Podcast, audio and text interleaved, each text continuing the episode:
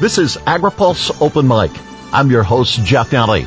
Our guest this week is Dave Puglia, President and CEO of Western Growers. AgriPulse Open Mic is brought to you by NCIS, the National Crop Insurance Services. Crop insurance, the smartest, most efficient way to secure America's food, fiber, and fuel supply. AgriPulse Open Mic continues with Western Growers Dave Puglia next. Today's open mic segment is brought to you by America's crop insurance industry, which is thankful for the continued support of farmers, commodity organizations, rural businesses, lenders, and lawmakers who are fighting to maintain a strong farm safety net. Providing individualized protection on more than 311 million acres of farmland, crop insurance remains the smartest, most efficient way to secure America's food, fiber, and fuel supply.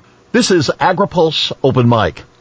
Produce growers and shippers face a sea of challenges ranging from market disruptions and worker safety issues from the COVID pandemic to regulatory issues ranging from crop protection to the supply of available water for their crops.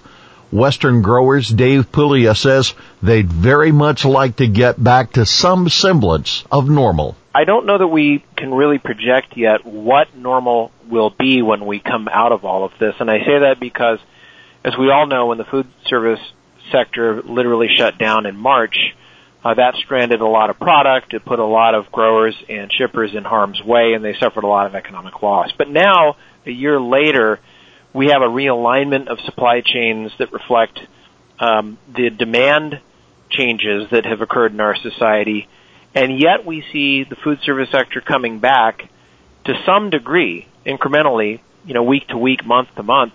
What's difficult is to project exactly how quickly it will come back and whether it'll ever come back to the same volume it represented before uh, on the demand side. And, and I, I think it's it's foolish to try and pre- predict that with any certainty other than to say we know that there will be increasing demand in food service again. Universities will eventually have students back in dorms and their food service um, infrastructure will be up and running again. Hotels and resorts will be back up and running again. Las Vegas is coming back online.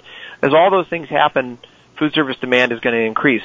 So I think for a lot of fresh produce growers, the question is still how much do I risk on the food service side if I want to go back into that supply chain where I might have been before March of 2020 or how much do I want to now stick with the retail supply chain channels that I've hopefully developed in the last year through all that pain.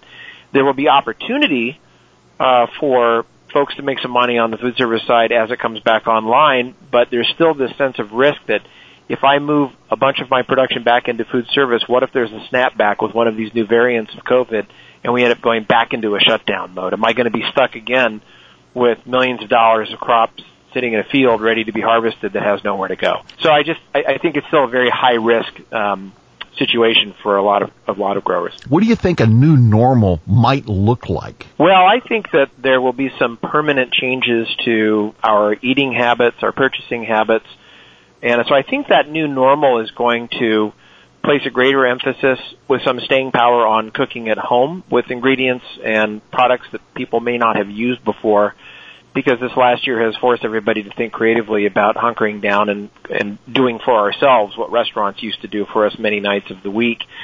Uh, but I do think there will be a long-term change in eating habits that has more diversity from the produce section being purchased uh, for home preparation and consumption than was the case before. And that again provides opportunity, but the the you know the magic eight ball doesn't tell us exactly what percentage of which fresh produce commodity is going to continue to ride high in the produce aisle and which ones won't. So the farm to family food box program continues through the end of next month. Is that something Western growers would like to see continue after its current authorization? I think we would like to see it continue at some level, but we would also like to see USDA place more emphasis uh, than uh, the prior administration did on using some of those monies that were dedicated to both the food box program and to worker safety cost offsets for producers to go to, to worker safety. There just hasn't been enough um, directed to farmers who have had to spend millions of dollars on the fly during the last year to protect their workers from the pandemic as best they can. And again, much of this was information that was coming at them uh, very rapidly and information that was changing very rapidly about best practices to protect workers. But in the face of all that chaos, they um, needed to and did open their checkbooks and spend a lot of money on partitions, reconfiguring harvest equipment, which reduced efficiency dramatically, buying additional buses to transport workers because we had to space them apart, the workers apart on buses. Those kinds of things cost a lot of money, and uh, we would like to USDA put more attention to that because that will be an ongoing expense. That's not going to stop, even with the vaccine uh, now finally vaccines, I should say, now finally coming out. We think we're still going to be um, in worker protection mode relative to COVID for some time. The USDA tried to respond. Congress tried to respond to the devastation that came from COVID-19.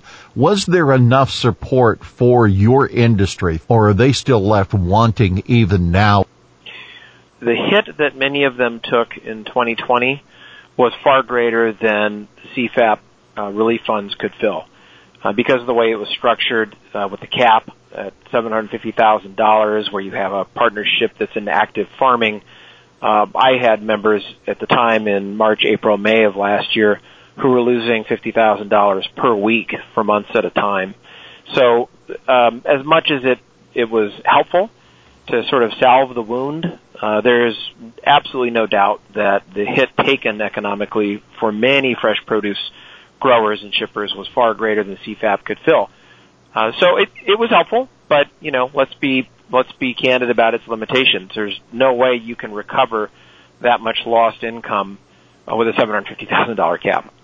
Do you want a seat at the table when discussing possible climate policy with carbon sequestration rewards? Can you contribute? We do want a seat at the table, and we do think we can contribute. Uh, we have, of course, a high, uh, highly diverse mix of crops that represent the specialty crop sector, uh, 300 or more. Uh, and so I think there's a wide variety of practices that can be examined to store carbon, sequester carbon, and be compensated for that practice depending on the crop. You know, the obvious answer here would be that uh, permanent crops, trees and vines, have the capability of storing quite a lot of carbon where, you know, annual crops, you know, melons, vegetables, etc., less so. Nonetheless, there are still practices that can be applied that um, help with carbon sequestration or reduce carbon emissions. And uh, we do need to have all sectors of agriculture engage in that discussion. I think there is some trepidation in the produce sector, especially out here in the West, that where we and especially in California have had a lot of experience with climate change policy at the state level that has affected our operations.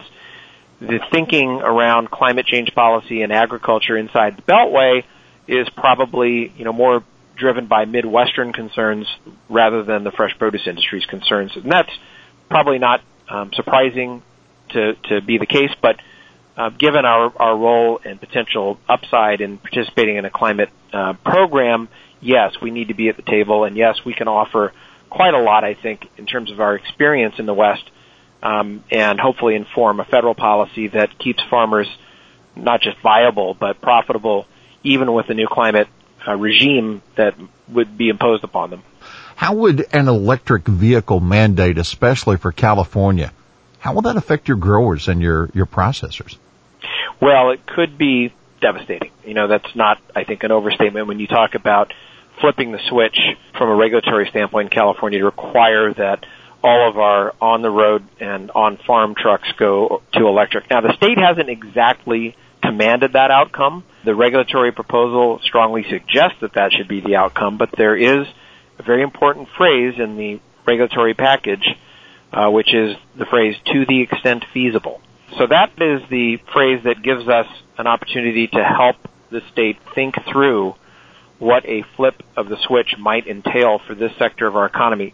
Agriculture is a very large and important part of California's economy, especially in concentrated areas of the state where agriculture is really the economy.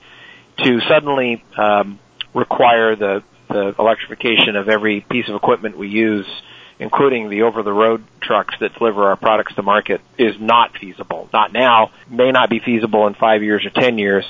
Uh, when it is feasible, it still has to be cost effective. It still has to be economically um, feasible relative to our competition. And and so that goes to a larger point that we struggle with in California all the time, which is the economic disparity in California versus our competing states and countries in terms of the cost of production. It costs much more to produce a unit of anything in California as opposed to doing that in another state or especially in another country. This mandate, if it were to be um, applied without having feasible and effective and economic uh, technology ready to go and done in isolation relative to other states and countries could have a very serious impact on California's economy. And again, concentrated in areas that really are um, dominated by agriculture. With all respect to the leadership in California, how can your growers compete and survive with the many regulatory issues that are bearing down on you from state government?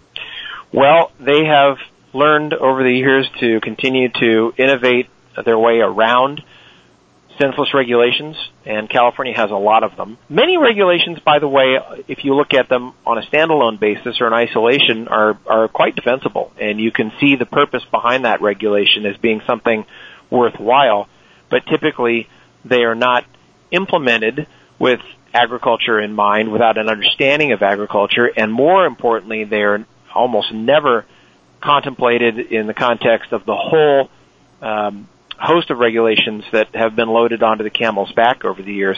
To give you an example, studies that have come out of Cal Poly San Luis Obispo show that uh, for citrus production in California, the regula- compared to Texas, the regulatory cost in California is five times higher than the regulatory cost in Texas. For lettuce production, uh, California compared to Arizona, double the regulatory cost to produce in California than in Arizona.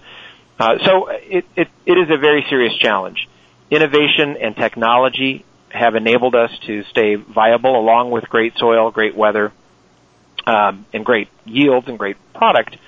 But at some point, you know, we have to really speed up our introduction of ag- agricultural technology, um, automation of our processes of harvest, of weeding and thinning, of um, production in the in the processing plants.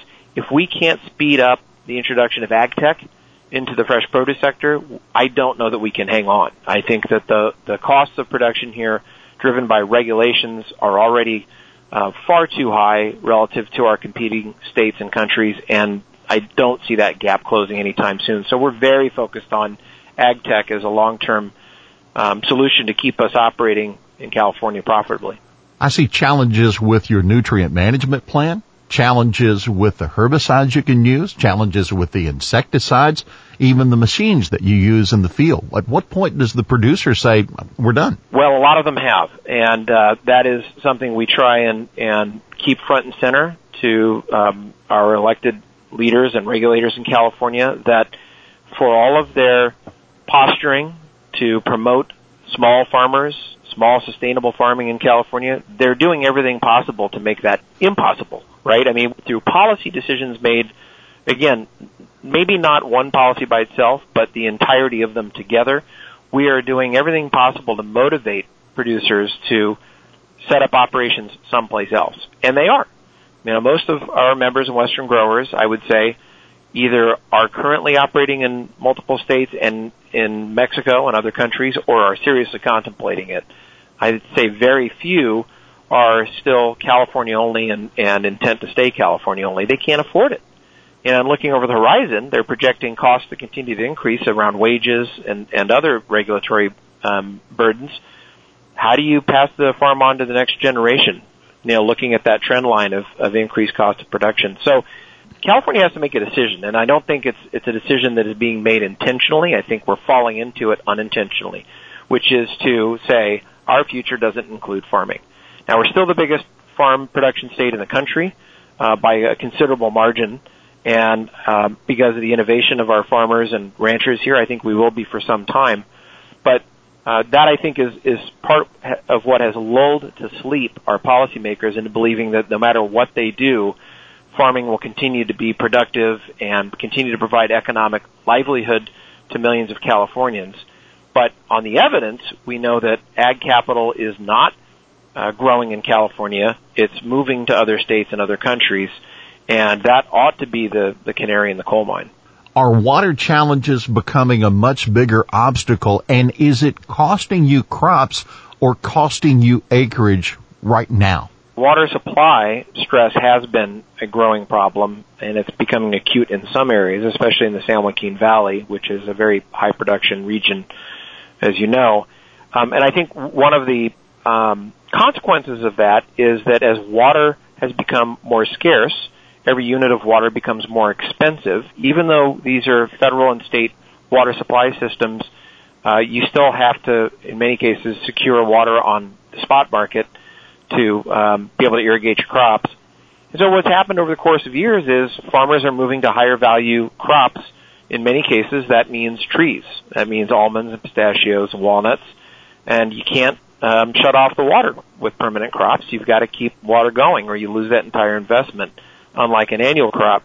And so there's a real conundrum here. If you uh, want to maintain your economic viability in California, given the cost of production here, you're going to have to grow higher value crops, and that probably means going more and more to permanent crops that cannot be fallowed. And so, um, again, the, the, the question has to be: at what point do we make an educated and deliberate decision about whether we want farming in California and to what degree?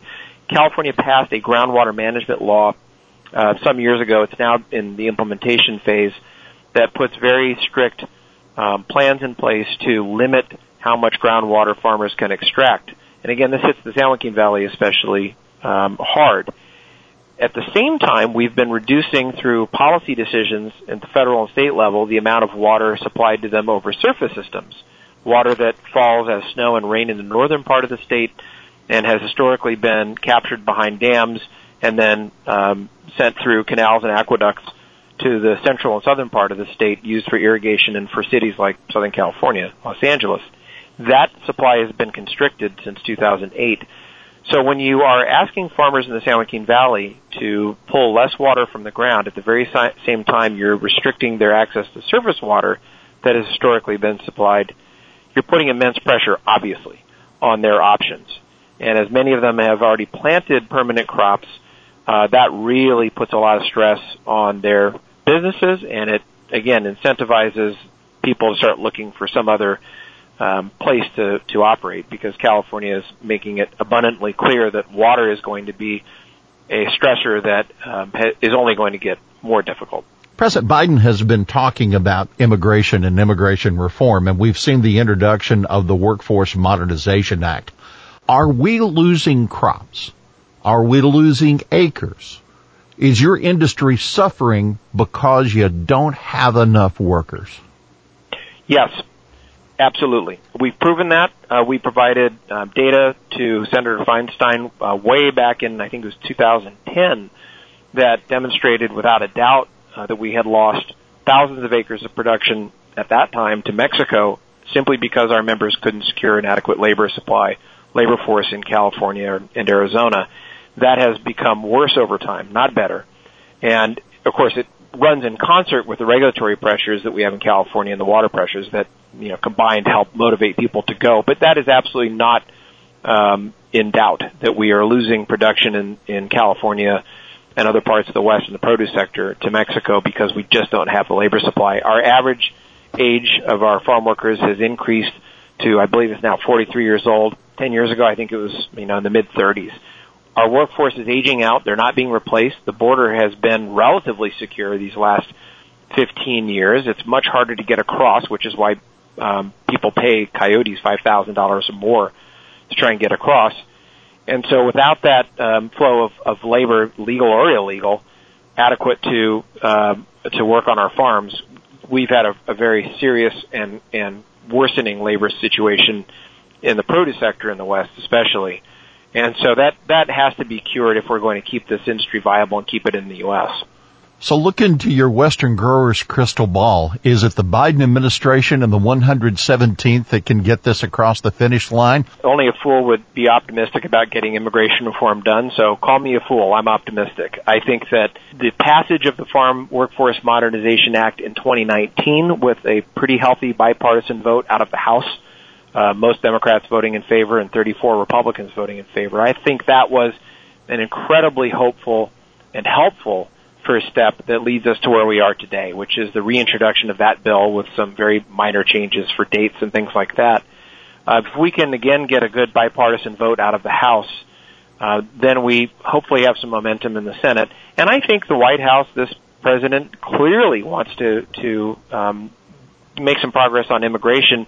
He has a proposal that is very uh, comprehensive, very ambitious, probably too much for Congress to swallow. And I think that provides an opportunity for uh, our industry to move the Farm Workforce Modernization Act perhaps alongside a fix for DACA for the the Dreamers. Uh, but I, I think our case has been well made, and that's why we saw bipartisan support for our bill in, in 2019, and we're going to see it again here in coming weeks as the House takes the bill up. The previous administration was able to renegotiate a North American trade agreement and USMCA is in place. Did it resolve differences that you had with Canada and Mexico from the Western growers perspective? And do some of the issues that remain primarily for producers out of the Southeast, the challenges that they're facing, do they threaten you or threaten to disrupt this plan? We do see USMCA as an improvement over uh, the old NAFTA agreement, especially in the provisions that require Mexico to um, to increase their uh, compensation levels for ag labor, to be more diligent in um, enforcing those labor provisions. Uh, that tends to equalize the playing field a bit uh, with U.S. production, and uh, with very high wage rates in the West, we we actually you know get some benefit out of that. So we feel pretty good about those provisions.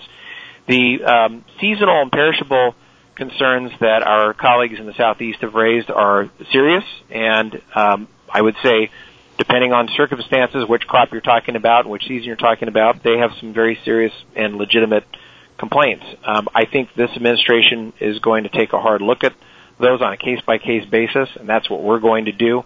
We have members who produce on both sides of the border, but I think where we see a clear example of unfair competition um, with Mexican produce flooding the market, uh, we would have to and want to lean into that with the administration as well. We just want a fair playing field, and I think everybody wants that. And so, um, this administration is going to have its hands full looking at those seasonal and perishable um, allegations of unfair trade with Mexico, because again, I think it's it's very fact specific, based on the commodity, based on the season, based on uh, the facts of the of the volume imported or exported to the U.S., the prices set, all of those factors are, are going to determine, I think, the administration's look at whether they should apply a trade remedy or not. Uh, so it, it, it's going to be complicated, I think, but those are serious and, and legitimate concerns that need to be examined by the administration, again, on a case by case basis. Dave Puglia, a lot of challenging issues in front of your Western growers. We want to thank you for taking time to be a part of this edition of Open Mic. David is Open Mic, and today you have the last word, sir.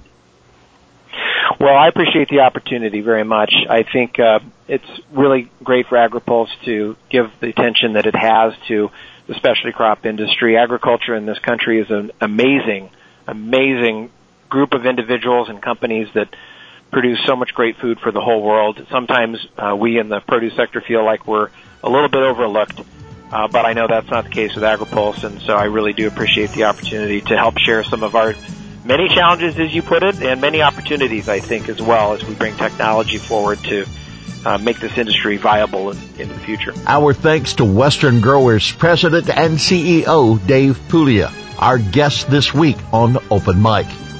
AgriPulse Open Mic is brought to you by NCIS, the National Crop Insurance Services. Crop insurance, the smartest, most efficient way to secure America's food, fiber, and fuel supply. For AgriPulse, I'm Jeff Nalley.